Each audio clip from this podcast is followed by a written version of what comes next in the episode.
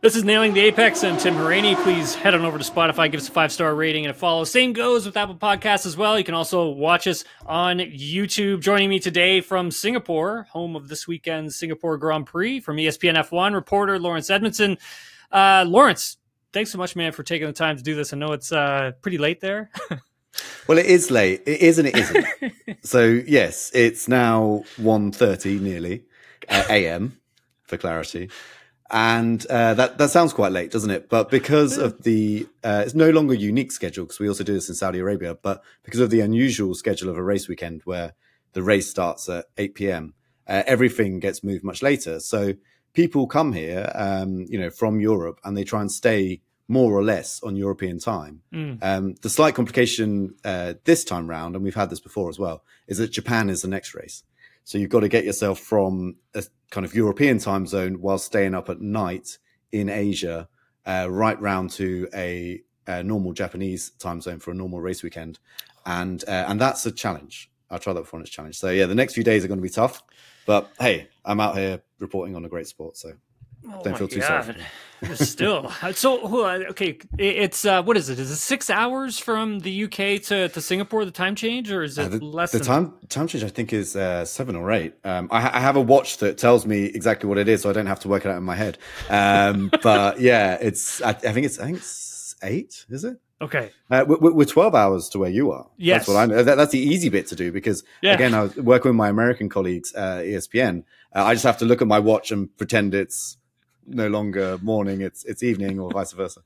And uh, and there you go. You've got your got your time. But then once you go to Japan, so what's the time difference from Singapore? Like I guess from the UK to to Japan, what is that? Yeah, so I so I, I think having thought about it just now and done a quick conversion in my head, yeah, it's seven hours to Singapore, okay. eight hours to Japan. So we go an hour as well, uh, you know, in a, in the wrong direction for what I feel like right now. Um, so yeah, it um, it all adds up. But you know, it's interesting talking to um, Valtteri Bottas did a, a, group media session earlier today, and and he was saying how how he deals with it, and that last night he was up until five a.m. Uh, oh. Apparently, not doing anything exciting because it sounds outrageous, doesn't it? Oh, you're up to five a.m. You must have been out uh, at bars or whatever. But no, he was just up five a.m. doing his emails and stuff. Went to bed, setting his set his alarm for the afternoon uh, got up and went to the track. But he said, um, yeah, he'll just try and get to Japan as early as he possibly can after the race, and then just immediately try and change the time zone to something a little bit more Japanese. That's uh, that's pretty pretty wild. Like what everyone kind of has to do to adjust to the to, to the time changes. Because I know the the folks down at Aston Martin, like what they so when they're during the race weekend, so they they will essentially be working at the track just before sun breaks and they'll want to make sure that they're getting back to the hotel so that they don't get the first glimpses of, of sunlight, which would sure. then ruin off their sleep sleep pattern. Yeah, I like, mean that, that that sounds absolutely spot on. And the other thing you need is is a good set of blackout curtains in your room. Yeah. Uh, the, the first year I came to Singapore, I was on a slightly more modest budget, shall we say, and I stayed in a room without a window at all. And I, I got in there for, oh god, this is awful. Uh, but it actually turned out to be great because it meant there was no uh, sunrise waking me up e- each morning. But yeah, there's lots of little tricks teams uh, teams do, and you know they have schedules planned out. They have people that you know really work on this uh, to try and make sure they're mm-hmm. eating at the right time. Uh, they'll have advice on time to do exercise. Uh, they'll use melatonin as, as, a, as, a, as a way to try and get sleep. So there's all these little things you can do uh, to, to, to try and um, yeah uh, sort out your body clock and get it as close to uh, where it should be. But ultimately, it's tricky. And then on top of that, for the drivers and I guess the mechanics as well, you're dealing with one of the most physically demanding races of the season mm-hmm. just because of the heat and humidity, which doesn't. I mean, it, okay, the day is definitely hotter, but it remains hot through the uh, through the night, and it also remains very humid. So there's a lot that the drivers have to deal with, uh, you know, um, just before they kind of start performing at, at, the level we know they can. Yeah, which is wild. Like the I was listening to the uh, the the pre obviously pre race weekend uh, post press or press conference by the FIA that they run on Thursdays. And it was just interesting to hear like some of the drivers what they have to go through within the race, how much weight they lose. Like some of them saying, are you know, losing up to eight pounds, and then the, with the drinks, so the drink bottle in the car, and how it eventually turns to hot tea. and having to drink that. Some of them having to drink that. I know Lance was saying that the last twenty or thirty laps he's he, he's drinking hot tea because you know he sweats a lot and needs to replenish the fluids, but a driver like Logan Sargeant doesn't even touch it.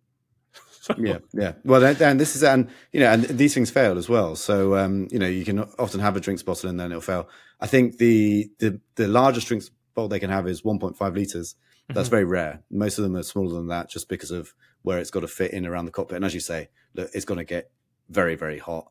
Um, and yeah, so some of them choose not to do it, which is pretty crazy. I think, yeah, I'm a bit worried about Sargeant. He was saying that, wasn't he, in the press conference? Yeah. Uh, that he plans to go without a drinks bottle. And I was just thinking, you know, first Singapore Grand Prix, and it's a it's not going to be quite as long a race this year because they've changed the track layout slightly, and that should mean that it gets under that two hour time limit that it sometimes runs up to with safety cars. But even so, like you know, it's tough. And I, I did a um, interview with uh, Dr. Luke Bennett, who uh, used to work for Hintsa in Formula One and worked very closely with Mercedes and a number of uh, teams and drivers. And he said, uh, you know, the the heat stress, which is your body, the way it dissipates heat, um, that's one of the big things that you're you're working against. And everybody's different, but that can really start uh, to impact, along with the dehydration, which is the loss of the weight that you mentioned, up to eight pounds or so. Um, the, the two of those things together can really impact concentration uh, mm-hmm. because the optimum uh, I'm going to have to work in kilos here because uh, that's what I was talking to him in. Uh, one to 1.5 kilos is about as much as a F1 driver wants to lose in dehydrate or, you know, kind of sweating it out um, before their cognitive ability is impaired. Uh, so when you're going up to 3.5 uh, or, or um, yeah, or maybe four kilos, it's significantly more. So um, that's why I think we do sometimes see mistakes creep in. Um, and uh, I think it's why at this race, you know, you, you, can't underestimate even a driver kind of cruising around just trying to score a point in 10th place. That is such a hard workout, mm-hmm. uh, often more so if you're in a car that's yeah misbehaving. So yeah, it's it's very impressive and something to keep in mind uh, for anybody who's watching this weekend. That yeah, there's a lot a lot going on behind the scenes to make sure these drivers are in prime condition. Yeah, and these are you know the drivers are getting ready for this race like months in advance. It's not like they started doing heat training two weeks ago or just after the Italian Grand Prix. Like they've been doing stuff like this for for quite a few months so they can get their bodies acclimatized to the harsh conditions that they're going to face. And then obviously on top of all that, the strength that goes into hustling an F1 car around a, a track like Singapore, which is not one of the faster tracks. So which means there's a lot more work being done in the race car for these guys. Uh, pretty impressive, though, like, nonetheless, of what they have to do, the concentration they have to keep at a track like this, considering all of the uh, harsh elements that are being thrown at them. Uh, we had some uh, war of words between uh, Mercedes and, and, Red Bull a bit to start this one off. So, um, following the Italian Grand Prix, uh, where Max Verstappen had set a record 10 straight uh, Grand Prix victories, so Toto Wolff during his uh, post race press conference, uh, had been asked about what, you know, Max had done and the stat and the record, and Wolff kind of downplayed Verstappen's achievements, saying, quote, uh, I don't know if he cares about the records. It is not something that would be important for me, those numbers. It is for Wikipedia. And nobody reads that anyway. So keep in mind, you know, Mercedes, you know, they did not have a great Italian Grand Prix. So obviously, Toto not extremely happy at the end of that one. But uh, this quote was actually put forth, well, not the entire quote was put forth, but the generalization of the quote was put forth to Max earlier on Thursday, in which he replied with, quote, I'm not disappointed in that, but they had a pretty shit race, so he probably was still pissed off with their performance. He almost sounds like he's an employee of our team sometimes, but luckily not. yeah. Oh, Laurence, where do you go with this, man? Well, as a journalist, and uh, as a journalist, but you know, this is this is not bad because we've got a season where we're going into each race, kind of not really able to talk about oh who's going to win here because we know that if everything goes smoothly, it probably will be Max. Uh, so um, yeah, it is interesting, but I think it says a lot about the dynamic between those two teams, and um, at times they claim to have patched things up, but it's clear that. Uh, they still rub up against each other, yeah. and it's clear that um, yeah, uh, f- from a Mercedes point of view, seeing Red Bull go and do what they're doing at the moment, dominate, uh, do what Mercedes never got round to doing, which was win all the races in the season. Red Bull are on target for that. Uh, break consecutive win records as, as Max Verstappen has done. I think the most Mercedes ever got was seven with Nico mm-hmm. Rosberg, funnily enough, not Lewis Hamilton. Um, and so all of this, yeah, I think it got to a point with Toto at the end of a, a, a long race weekend where he basically said what he felt, which, you know, again, as a journalist, I don't really have a problem with that. I quite no, like no, it when people, people say what they they've really got on their mind. Um, and so, and that's what came out. And then, yeah, I think Max's response today was, was absolutely spot on. I think Max should be very proud of winning uh, 10 races in a row. No mm-hmm. one's ever done it before. That's why mm-hmm. it's the new record. Um, and, and it is massively impressive because it requires mm-hmm. consistency. Uh, Fernando Alonso was actually talking about this at the Dutch Grand Prix after Max had equaled Sebastian's record, Sebastian Vettel's record of nine. And said, you know, it shouldn't be underestimated. And he felt that it often is underestimated that when you're in a top car, you know, it is hard to, to string these kind of r- runs together.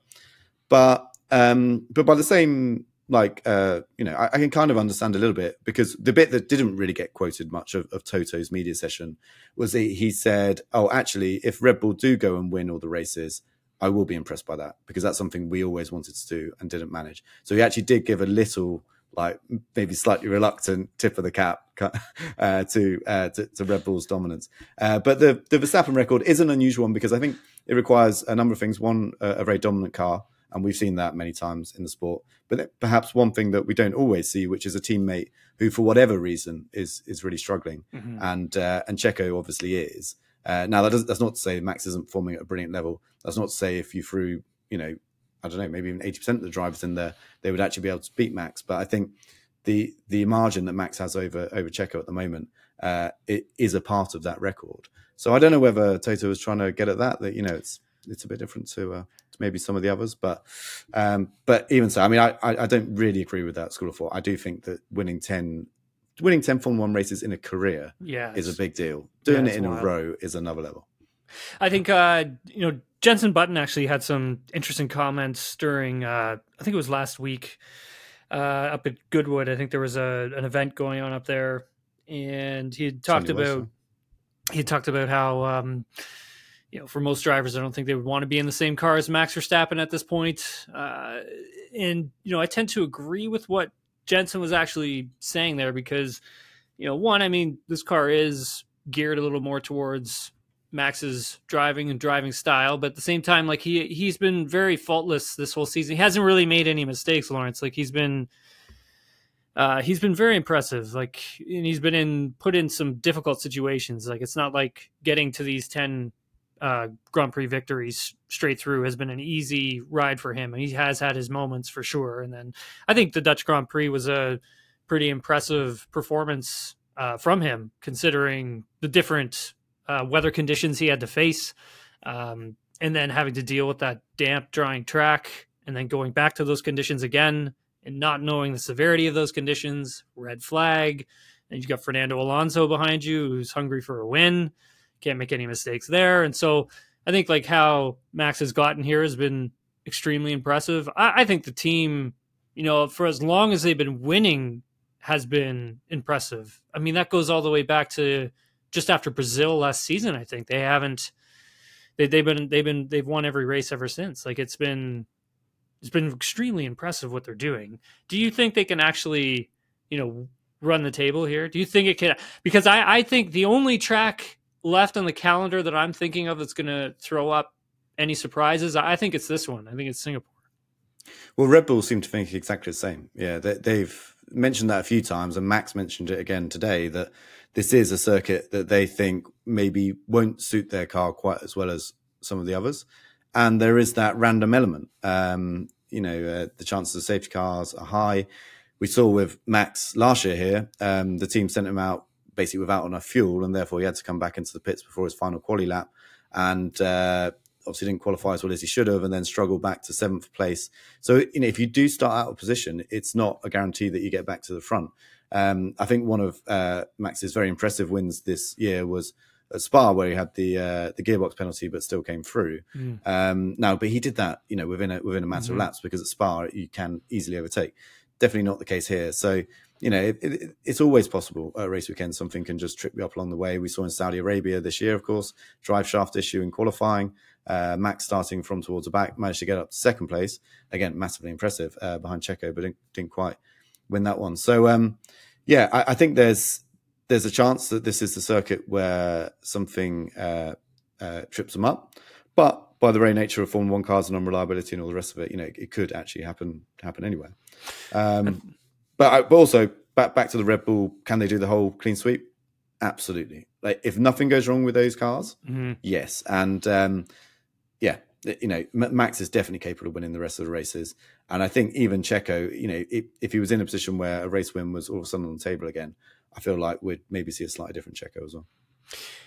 Do you think because uh, it was? Do you think for next season anybody can actually catch up to them? Because it's like it's it's a conversation that's been starting to do the rounds, and then there's been arguments about you know balance of performance and should there be a balance of performance within Formula One and for these teams. I mean, the teams obviously don't want it.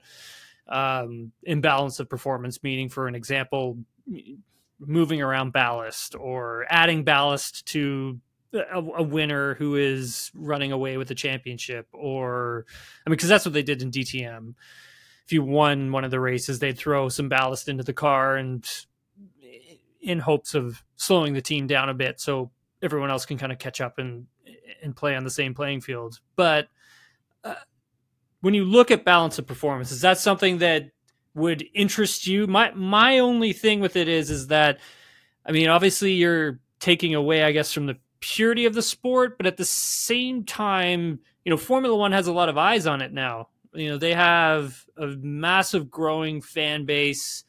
Uh, the sport is really taking off, but I guess the more you get dominance within Formula One, maybe the less you may be getting the, of those fans. They may start dropping off. No, I agree. The, the dominance by any single team in Formula One is not good for the show. It's not. It doesn't make yeah. it any more entertaining.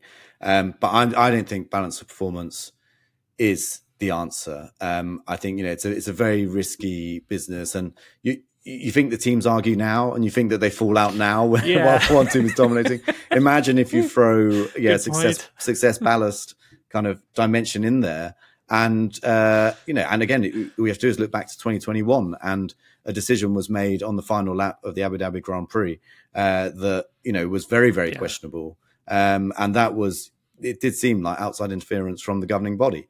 And so, if if it was intentional or not, now this would actually it would be intentional, and and to you know really have a situation where where it can operate and continue to to, to, to be the way it is. I, I just don't I don't think it would suit Formula One. Um, you know what I think we've seen in previous years is that once we get a better understanding of the regulations, perhaps some of the regulations can be adapted slightly to uh, to, to try and hold one team back it's not always successful, but you know we, we have seen it done in the past, and it's not always um, that upfront either. You know, it's very rare. It's often done on safety grounds or or some other kind of grounds. Uh, but but we have seen that you know balancing things out in the past. So I don't know whether whether that's possible or or whether we you know the other thing we've we've seen in Formula One in the past is that if you do leave a set of regulations and you don't tinker with them too much, you mm-hmm. will eventually get convergence. But back to your original question is can anyone catch a Red Bull? I, I don't think we're there yet. I think because these uh, regulations are still relatively new, you know, only in the second year, um, and Red Bull found huge gains from their first season to their second season. Uh, some of that came from shedding weight, but a lot of it came from what they were doing underneath the car and uh, and the general aero philosophy and just finding a very rich vein of form to tap into. Um, yeah, I don't think it's going to happen next year. Uh, I, would hmm. like to. I'd like to think teams will get closer. I think Ferrari and Mercedes, especially, have um, really pinpointed where they've gone wrong, and a lot of it is not necessarily the outright performance of the car because we've had a few qualifying sessions where obviously Ferrari got close or beat beat them in uh, beat Red Bull in Monza, in Azerbaijan, uh, then Lewis in Hungary. So you know, obviously that's not enough to make a competitive season, but it's in the race where where they're really struggling, and a lot of that I think is is, is to do with just the consistency of the car uh, through through a race. Um, mm-hmm. So that it's one thing to fight it on the knife edge for a single lap and somehow you know manage to get pole position. But yeah, doing that over a, over a full race isn't possible because both the Ferrari and the Mercedes have some some pretty nasty handling traits. But both those teams believe that they've found ways out of it, and um, you know, as we've seen with other teams as well, the likes of Aston Martin, McLaren, to some extent Mercedes this year, a change in direction can all of a sudden yield quite a lot of performance. So my hope is they get closer, but I do believe that, you know, Red Bull aren't, you know, scratching their heads now thinking how are we going to add development to this car? Because mm-hmm. every time they do bring stuff and you know they probably don't bring quite as much as other teams because they're slightly limited and of course they'll be looking to next year as well. But when they do bring stuff it still really works. So it's not like they're lost. They they absolutely know what they're aiming at and they they're yeah like i said mining this very rich uh, vein of, of performance at the moment yeah, the only thing like I look at is like you'd mentioned with McLaren, you know, this season, and then also with Aston Martin last season, is the um, the turn in performance. I mean, you could also kind of argue the same about Mercedes as well, because once they had their, you know, uh, once they had their big upgrade added to the car in Monaco, it's been a lot more competitive and a lot more consistent. But for McLaren, I mean, they clawed back like oh god, I want to say almost almost a second, maybe just over a second worth of performance, and they they've done that in six seven races within the season. I mean, obviously, this is something that was they were working on before the season got underway. But that being said, it's such a massive shift because of these regulations, because of the the ATR testing, because of the cost cap that they were able to kind of do this and, and gain that amount of performance back. I, I think that like if you can, if like, like you had said, like a team like Mercedes or Ferrari, I think a team like that, or maybe maybe Aston Martin, if they can just if they hit on something right away, I think they can claw back quite a bit of that performance to to Red Bull. I mean, if you if you look at it, it is mostly race pace. I mean, it's not necessarily quali pace because we've already seen them be qualified by Ferrari and by Mercedes um, one at the Italian Grand Prix and the other at Hungarian Grand Prix. But that being said, I just think that if you if the teams Mercedes and Ferrari in particular who aren't you know hampered by you know old technology within their factory they have great employees they have state of the art everything and they have backups of state of the art everything i can't see why they can't make a shift like that for next season um, I think for me, that's just going to be the most fascinating thing when we get to testing in, in Bahrain next year. But yeah. Um, uh, yeah, the, the, only thing I'd say there is that it would be the requirement that Red Bull doesn't make that. And that's, it's not yeah. so much I, that I don't think the other teams can make a big gain, but for Red Bull not to do it when clearly they've put a lot of their energy and focus into next year because of the limitations they had this year, which perhaps right. maybe reflects slightly badly on this year's development what they could have achieved had they had a normal amount of ATR testing. Sure, so, because now they only have sixty percent. They still only have sixty percent right. of ATR testing until they get to, I believe it's like the end of October. Yeah, yeah. Um, so you know, I, I that, that, that that's where I'm a little bit a little bit skeptical. Uh, but interestingly as well. You mentioned McLaren. Uh, yeah. They've got a big update coming to Lando's car yes. this weekend, and they're talking about that in in similar kind of terms as as what they brought to car in Austria, which was the original breakthrough. Only it's more focused on low speed corners, which we know mm. has been hmm. a, a, weakness for them. So um, it will be really interesting to see if they can make another step.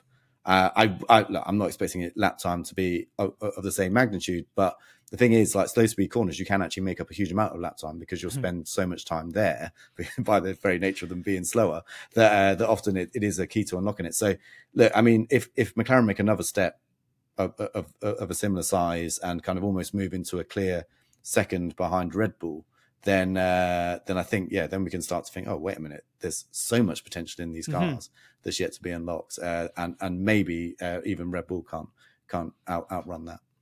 I mean, remember when uh, you know we were at the British Grand Prix, and all of a sudden McLaren was like, you know, battling up at the front with like Max Verstappen yeah. and Red Bull. I think a lot of us were like, "Well, where the hell did all that come from?" Right?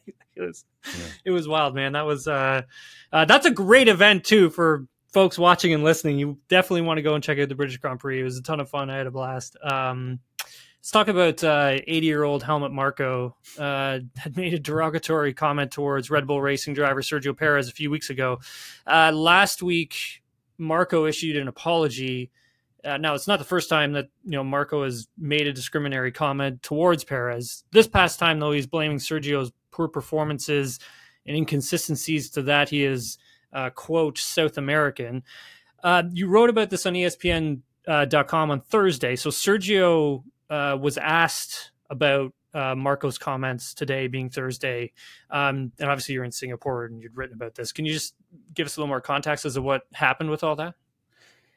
Yeah. So um, Sergio uh, kind of said, you know, that he understood where Helmut Marko was coming from in that he didn't take it personally. He didn't take offense to it because he said his own personal relationship with Marko, a phrase he used a number of times in in, in the uh, in the press session, meant that he kind of you know didn't take it too personally, basically. But he did say he could see why why it is, and I think we can all agree offensive.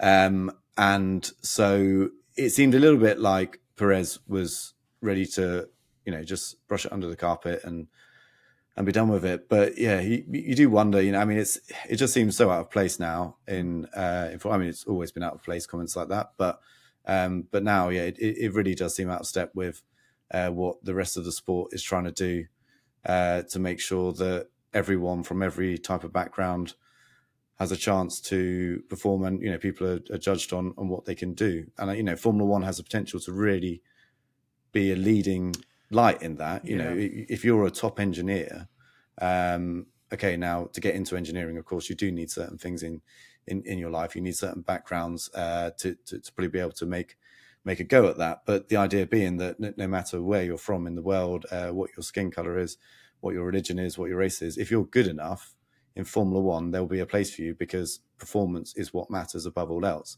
And um, yeah, for Helmut Marko to even suggest that performance is related to ethnicity, and then of course to get it wrong, saying he's South American when he's from Mexico. It's you know it you just don't want to say anymore. And and and you're right, it's not the first time Marko's said something like that, but to, as far as I'm aware, it's probably the first apology we've seen. Now I'm not sure, you know, I don't, I don't think just being able to apologize for things makes makes that okay, but um, I think there is now a recognition at Red Bull and hopefully within Helmut Marko's mind as well that you can't say stuff like this. Um, it's not right and it is offensive. I think we need to get uh, Helmut some geography lessons as well because Sergio, obviously being from Guadalajara and Mexico, uh, North America, unbelievable, man. Uh, Zhou Guanyu signed on with uh, Alfa Romeo uh, that news came out earlier on on Thursday. So next year's Alfa Romeo lineup is confirmed. Um, they'll also be leaving. So Alfa Romeo, also for those watching and listening, they're also going to be leaving the team, and I'm assuming that that is going to go back to being Sauber. And now Guanyu will be back with the team with Valtteri Bottas. Um, he did say for this season that he had targets that he he had to hit for him to stick around at the team. Uh, it, it, one of those targets was matching, excuse me, matching his teammate Valtteri Bottas, and you know he's done that. I think at some points uh, he's been a lot better than than Valtteri. I think some points he's been right on the same mark as him. Some points he's been just a little bit behind, but I mean, it, I I like. Zhou Guanyu coming back to this team, he, in my opinion, has been fantastic this season. Considering the car, I mean, the car hasn't been his, his car is not good. It's not That's good. right. Yeah, um, yeah. I think he's he's measured up well against against Valtteri, and I think uh, there wasn't an obvious reason to get rid of him. Uh, the only possibility was uh, Theo Pourchaire, of course, looks like he's on his way yeah. to the F2 title, is one of their young drivers, will continue as their reserve driver next year. And I guess the only question was, it, is it worth taking taking a punt on him? But of course, as you alluded to, this team Sauber, as we should really probably start to call them. I know they're still officially Alfa Romeo this year, but Sauber, you know, has a very interesting few years ahead of it. So you've got 24 and 25, where yeah, I expect it will be the stake Sauber F1 team if if the current sponsorship deal they have there remains in place, um, and then it changes to Audi in 2026, and so a lot of everything that's going on at the moment, well, basically everything that is going on there at the moment is aimed towards that 2026 uh, date because Audi are expecting to come into Formula One and be able to be competitive. Of course, they're building their own power units, very big deal, and um, you know they're uh, they're investing in Hinwil, uh, the home of Sauber, to um, to try and make sure they've got a chassis to match it. And at some point, they're also going to have to think about which drivers they want in place for um, 2026. Now, given the current driver market, where most, con- I mean, why we haven't really had much conversation about drivers moving teams is because most of them are actually were already under contract mm-hmm. for 2024, and a lot of those contracts end in 2024. Um, there's some which obviously go longer. Norris is into 25, Max is 2028, but I don't think he's actually in the Audi conversation at all. Uh, funny enough, um, but yeah, lots of drivers ending at 2024, so it makes a lot of sense. Uh, you know, just for the stability of the team at the moment whether bringing in Pourchaire would have worked as a as a rookie. You know, there's a lot of risks involved with that, and yeah, Zhou has done nothing which makes you think oh, a rookie could come in and do a better job. You know, it would feel maybe like they're taking a step back when really what they need to do is have uh, an element of consistency there, so they can work on their understanding of uh, you know these ground effect regulations, which while they are they are going to change quite significantly again in 26, uh, there's still going to be an, an a, you know an emphasis on that.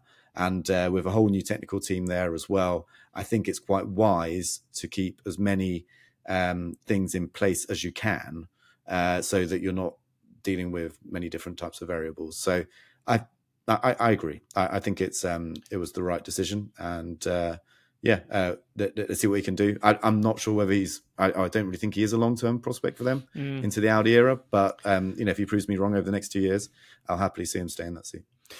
Yeah, it's a, that seat is going to be highly coveted over the next few years, eh? Like just because there's been so many rumors about you know who could possibly go to Audi. Could Valtteri stay on and help them usher in Audi into the 2026 uh, championship? I mean, he could possibly again, you'd have to keep up his performances, but like there's other drivers who are going to be on the market, like you'd, you know, have pointed out, like Lando Norris. I mean, what's stopping a land like Audi throwing a ton of money at Lando and bringing him over, right? Like nothing. So I think the next few seasons are going to be extremely interesting down at that team uh, in terms of the driver market for sure. But for here and the now, you know, that leaves just Williams and AlphaTauri with seats available. Obviously, Logan Sargeant hasn't been confirmed at all for Williams for next season, and then same goes AlphaTauri seat with currently uh, Yuki Tsunoda and uh, Liam Lawson.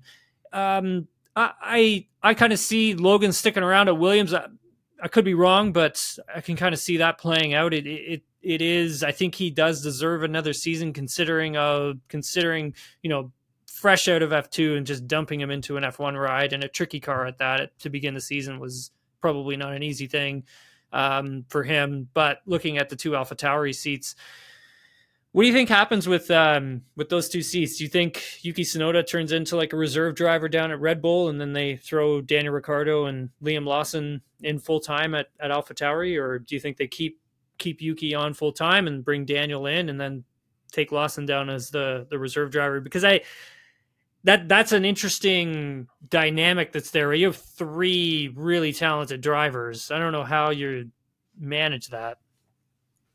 Yeah, it's it's a really tough uh, tough equation to try and solve, isn't it? Um, I'd, I'd think it'd be a real shame if, if Yuki isn't yeah. driving that car next year because I think of those three drivers, he's the one who has been by.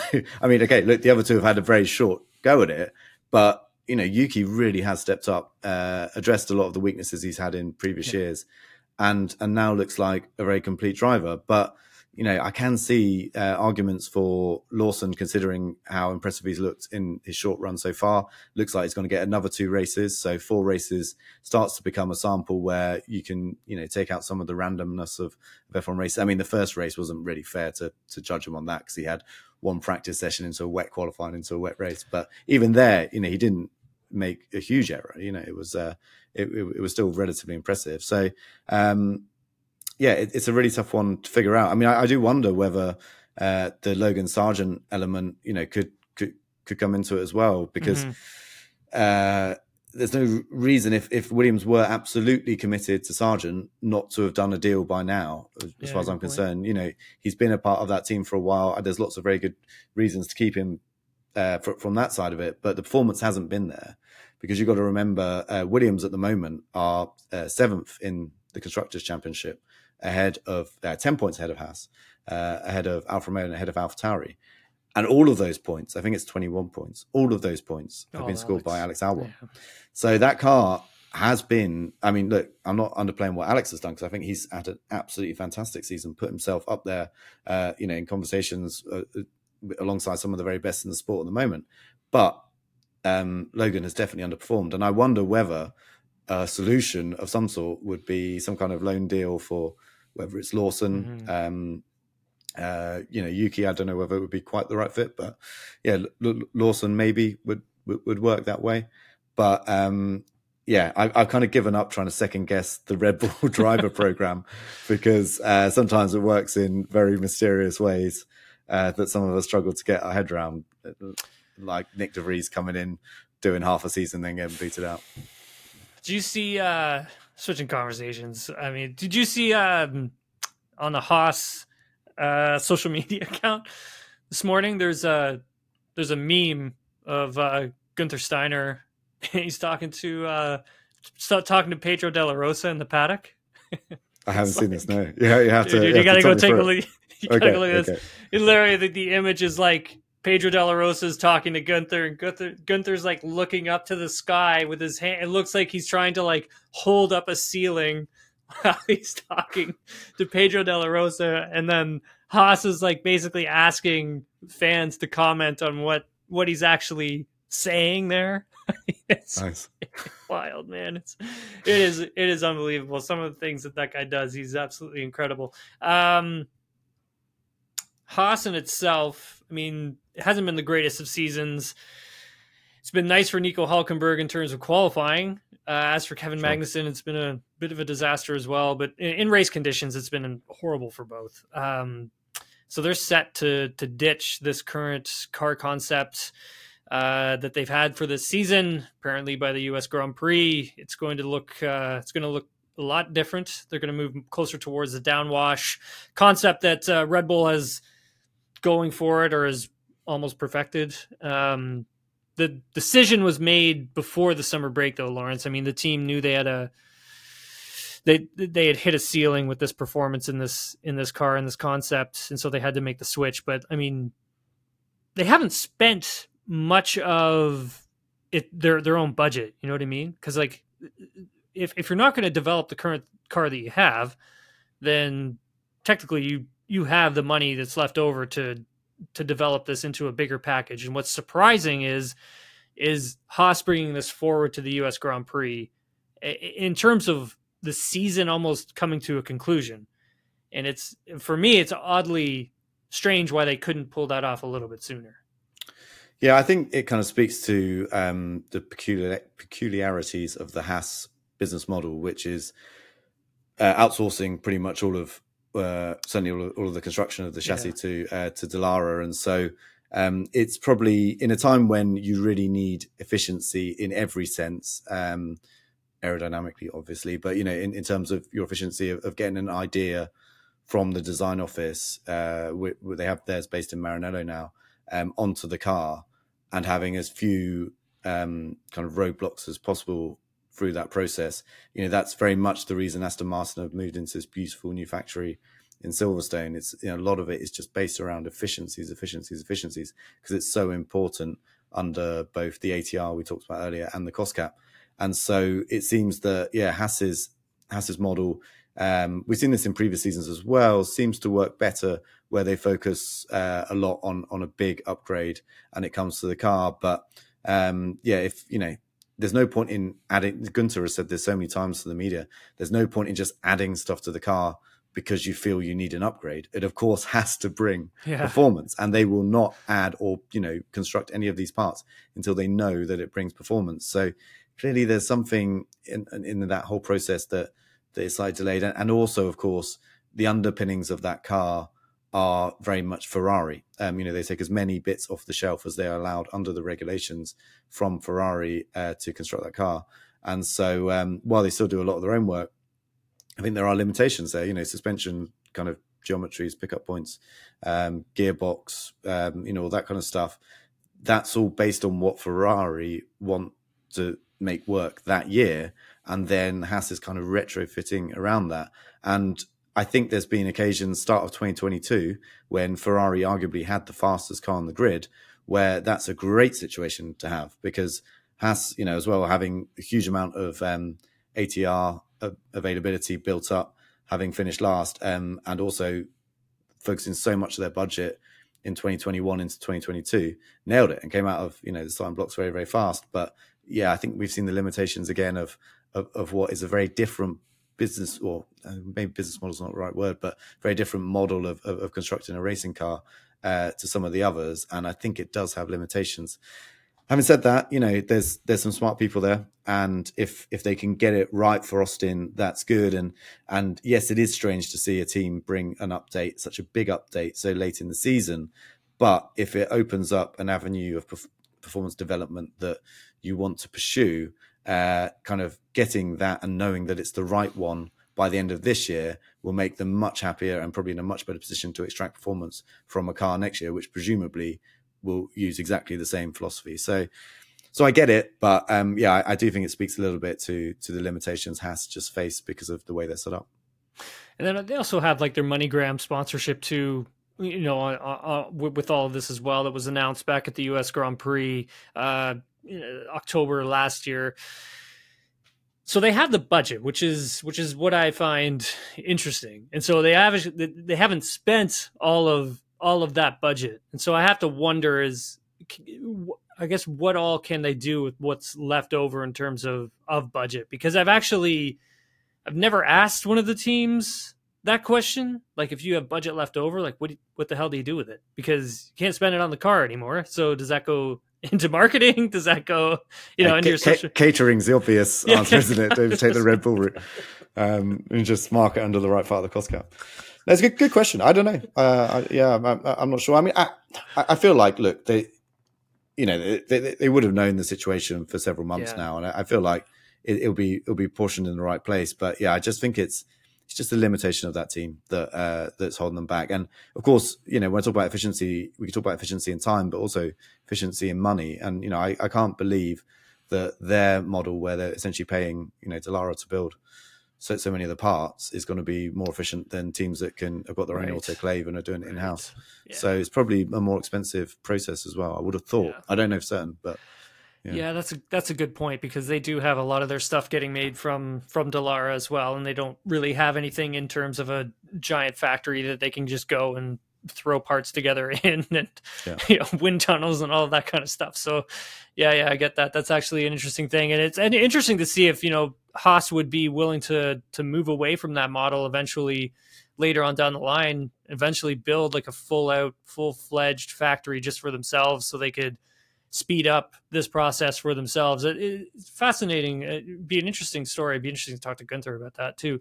Um, new teams process. So Andretti Global rebranded itself last week. So left Andretti Autosports and is now Andretti Global. So the FIA, and this kind of where this is all going to fit in here. So the FIA, you know, way back in the wintertime announcing, you know, they would approve uh, teams, uh, like an approval process for teams to enter into Formula One.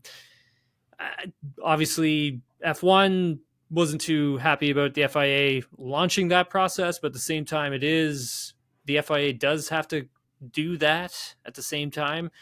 Um, I think it would for for this whole situation to, to to to go down. I mean, the FIA would have to approve Andretti Global and another team. So for the Concorde agreement, it only allows the new the Concorde agreement currently. It only allows for, I believe it's 12 teams, so 24 cars on the grid. And if you're bringing in two new teams, that's two new teams. That's 12 teams. That's 24 cars. But Andretti Global has been pushing to try and get a team into Formula One, but there's been a lot of pushback from from F1 teams. And I remember, you know, Toto Wolff had spoken pretty strongly about it during the British Grand Prix, one of the press conferences that um, that I was in for that.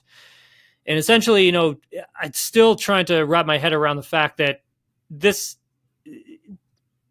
they want it to be that whoever the team is that's coming in is bringing value, but I think at the same time it also has to be the franchising nature of all of this, right? Like the F1 teams have exploded in terms of their their value, and so you know, does having this extra team coming in water down that value?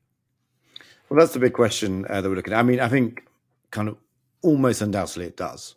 You know, by the very nature of it, if you're one of ten and you become one of 12 mm-hmm. it you know you, you are less special than you were uh, previously, and I, I think that is ultimately the the biggest reason the other teams have kicked up such fuss. What we have to remember is that the other teams don't really, apart from putting pressure, don't really have any say in this process.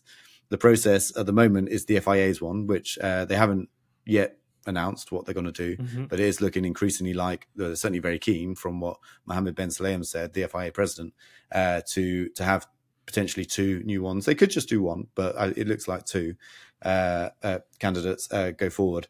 But then those candidates have to strike a deal with Formula One, a commercial deal, uh, to fall under what is traditionally known as a Concorde Agreement, and essentially to make it worth their while as well. Because um, we've had situations before where we've had more than 10 teams. And under the Bernie Ecclestone system, there was a time when certain teams weren't eligible for prize money uh, because they had to finish in the top 10 for, I think, two consecutive seasons to be able to do that. And therefore, there were a bunch, uh, you know, we're talking about the Caterham, Marussia slash Manor uh, HRT days where, um, you know, where, where they weren't. And you ended up in this very messy situation. So that's what F1 really must avoid. Uh, and you know, I, I, don't think would be healthy at all for the sport. And the other argument, the one which I have a, a bit more sympathy for, is that that we've only just got to a stage really where we've got ten healthy teams in F1. A lot of that is off the back of the recent boom in popularity in F1. But just how fragile is that? You know, yeah. you, you, can draw a graph and you say, well, it's going to continue in this way, and therefore there'll be X amount more money in five years. So of course we can sustain two more teams. Um, or you can look at it and say, well, what if it flatlines or even drops? Um, and you know, Haas is a very good example that we're just talking about, and the MoneyGram deal, which which you referenced. Um, you know, if if there aren't enough, you know, if there isn't enough interest in the sport for big name companies uh, with deep pockets to come in and stick their branding on cars, uh, it all of a sudden does become quite difficult, even under the budget cap, to make these teams profitable. So we found this situation now where yeah, you can quite easily have 10 teams, all of which now are really quite competitive. Okay, we've got a situation right now where Red Bull's leading, but adding two more teams, I don't believe is going to solve solve that yeah. problem, which is probably F1's biggest problem right now. But you've got nine teams behind that. They're very closely matched to the point that you know you wouldn't rule any one of them out from scoring points. Uh, and then you've got you know, the Aston Martin, McLaren, Ferrari, Mercedes battle, where you wouldn't rule any one of them out from getting a podium uh, pretty much every weekend you turn up. So, um, you know, that's a perhaps, it, depending on who you talk to, quite a delicate ecosystem. Some people would say not so much, and of course you can add two more, and you know there's plenty going around. But it all depends on how how you look at the sport. Um, I'm quite glad it's not my decision because I'm not entirely sure where I fall on that, but I can see both sides of the argument. I think like one of the things is for for all this process, like they, I think the FIA obviously has to make sure that all their boxes are checked in terms of uh, Andretti Global or whoever uh, that they deem are going to be relevant enough to to bring some value into the into the sport. Uh, but like I think like I, I take a look at all this and you know and I remember I remember it was uh I want to say it was Miami Grand Prix 2022, uh, and a big this had this this conversation had come up where it's like, okay, well we the teams were like, okay, well, we got to make sure that whoever's coming in here is bringing us is bringing value to the sport. What are they bringing in, et cetera, et cetera. But then my argument back to that would be like, there's probably only a few teams on the grid who actually really bring in value into Formula One, right? Like we could probably name four of them right now, and you know, once we no offense to Haas or anything like that, but they haven't been in the sport for long enough. They haven't had the successes um, in the marketing capabilities that the likes of Ferrari, Mercedes, um, Red Bull, now Aston Martin. So it's kind of I, I don't view that as like a like an like a legit argument. You know what I mean, Laurence? Like it doesn't. Yeah, and I think a lot of this comes down to how big you think the grid needs to be because yeah, I, I would say if we lost a team like you know an 18 car grid, you know we've seen them before. Um, you know, even if it's just cars not starting the race, and they do start to look a bit a bit sparse. So the value of having 10 teams is you know seems seems quite high, but but then you know would 12 add more? Would it add a significant amount more? This seems to be what F1 isn't so sure about. Uh, you know, Domenicali hasn't really gone out and said it, but he's kind mm. of hmm. hinted at it at times.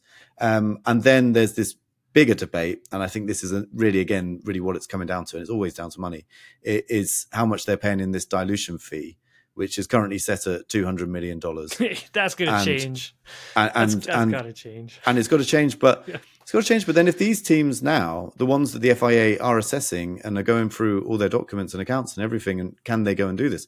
They've based it on 200. Like, what else could they base yeah. it on? You know, if a number gets plucked out of the air and handed to them, and it's you know 800 million like where they yeah, you know, where, where are they going to find that, from, yeah. so it's it's a bit of a messy situation i think this and this speaks to the wider politics at play here where i think you know this this is falling into a bit of a power struggle between the fia and fom yes. that predates all of this you know that we we know that's existed it's almost existed as long as a sport there's been through different dynamics of course max mosley bernie ecclestone at times you know they work together very much but um, yeah, it, it, does seem since uh, Mohammed Ben Sulayem's come in, uh, there's been a desire to prove that the FIA is is a necessary force in the sport and has yeah. a certain amount of power in the sport. And at the same time, there seems to be a, a kind of push from F1 that you know perhaps you know some of the FIA stuff gets in the way of of them going out and, and making their money, which is which is their job. And so quite naturally, I think, when you've got a dynamic like that, there is a bit of a power struggle. But my hope is that we don't get in such a messy situation over these two potential new teams that that kind of flares up and actually damages the sport. Um, but um, yeah, in the meantime, it's it's kind of interesting to to follow. Um, you know, I I I think having two two new teams on the grid, if they're good and they can be competitive, mm-hmm. and those are that's not easily done. Mm-hmm. Um, you know, we just talked about how difficult it is for Haas, and so again, would need. I feel like I would need to know more about the exact details of any team's business model coming in to decide whether they really would add that value. Yeah. Um, you know, that that will be key. So an Andretti team that can come in and okay, maybe not straight away. You, was going to inevitably take a bit of uh, you know, kind of getting used to it, a couple of years or so. But after two years, you kind of want them fighting in the midfield, wouldn't you? Otherwise, yeah. Um, or certainly within that kind of big midfield group that's moving around at the moment. So yeah, it's uh, it's an interesting one. But as a, again, another one as a journalist, hey, this is this is great. Yeah, political uh, power struggles. Yeah, absolutely. give me more. Give give me more. Uh, for yeah. the cost cap. So last week, the FIA releasing the cost cap. Obviously, that all the teams had received the or were receiving the certificates, so they'd all complied. Uh, this has this is it's not something that's been talked about too much, Laurence, uh, but th- this is a big, big deal for this to have happened because obviously, with Red Bull breaking the cost cap and receiving the penalty that they've received, they had to get this right. They had to make sure that everybody was going to be on the same page and there wasn't get for this thing for this cost cap to actually work right like this is a big moment i think for for formula one in particular this this rule and regulation it is. I remember this very race in Singapore last year was when we first heard, oh, wait a minute, yeah. two teams have not complied with the uh, financial regulations. And, Everybody's like, who is it? Oh, yeah. and by how much? You know, and there yeah. were some wild figures going around. Yeah. Uh, the sort that, you know, could have seen a team had they, had they done it, you know, the, the kind of above 5% level kicked out of the championship and stuff like that as one of the potential penalties. Of course, that wasn't the case. Uh, it was, it was much more than that. Um, but yeah, it had it been broken again, uh, it would have been really tough because the FIA then would have had to come up with a penalty that would act as a real deterrent. Because all of a sudden, you've got a situation where clearly teams are still willing to push the boundaries yep. and uh, and take take liberties. And if you've got that, it it no longer becomes a fair sport if if you know if you've got teams that you know will always try and push it. So I think it's very important and very positive. This is one story I'm actually glad I'm not not writing and digging into. Uh, it's very positive that that they've all made it because it does. Yeah, it's it's it's essential for the for the integrity of the sport going forward.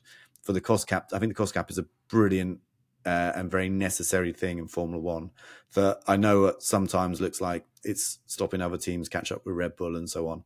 But I think over time will be a very important yeah. thing, and I think is also one of the key reasons why we have seen the likes of Aston Martin and McLaren make uh, such big gains relative to other teams this year.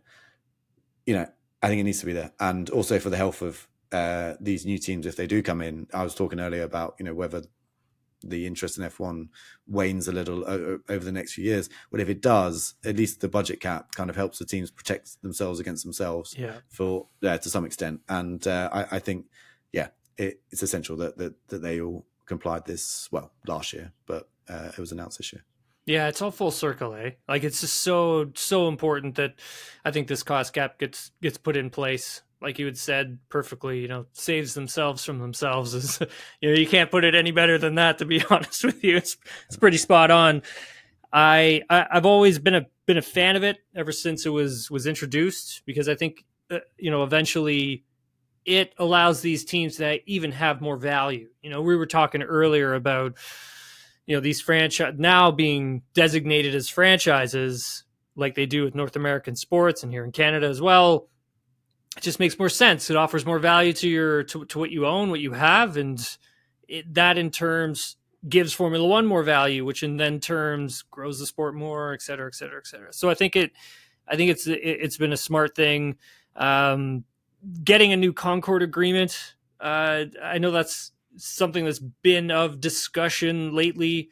Believe this one ends at the end of 2025, if I'm not mistaken. Um, but Liberty Media seems that they're going to be able to get this thing done. I, I, don't know if you've been following any of that story or or not, but um, do you remember?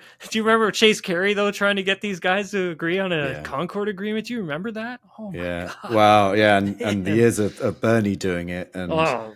cutting Ferrari a deal and just watching the rest of them fall into line yeah. and.